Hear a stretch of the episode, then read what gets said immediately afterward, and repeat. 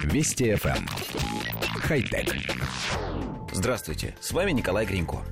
Российская компания VisionLabs, занимающаяся разработками в сфере машинного зрения, и платежная система SWiP запустили сервис, позволяющий подтверждать оплату покупок в магазинах при помощи селфи.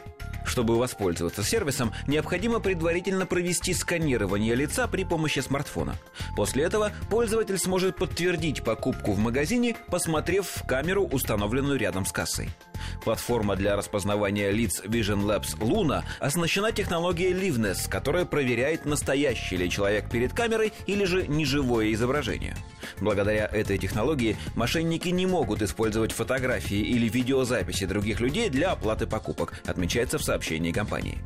Пока возможность биометрической оплаты доступна лишь в нескольких сетях общественного питания и кафе, где тестировали технологию.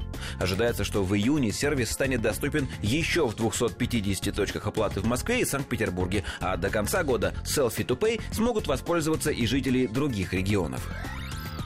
Коллектив редакции нашей программы спешит развеять смешную надежду на то, что селфи сможет заменить покупателю деньги. Конечно же, нет. Система лишь сможет определить личность человека по его внешнему виду и снять деньги с его счета, к которому нужно будет предварительно привязать отсканированное изображение собственного лица. И, честно говоря, мы по этому поводу немного грустим. Было бы очень здорово расплачиваться своей физиономией вместо денег. Причем, чем лучше эта физиономия выглядит, тем более дорогую вещь можно приобрести. В этом случае хотя бы появится логика в поведении женщин, которые делают полный макияж перед походом за хлебом.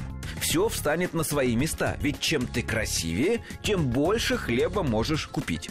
Глядишь, и мужчины начнут бриться и укладывать прически, прежде чем пойти в супермаркет. Правда, в такой системе есть и минус.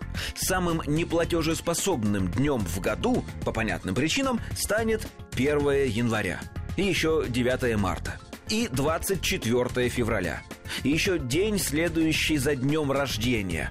В общем, как выясняется, и в отсутствии такой фантастической системы оплаты есть свои плюсы. И не маленькие. Хотя... Вести эф эм. Хай-тек.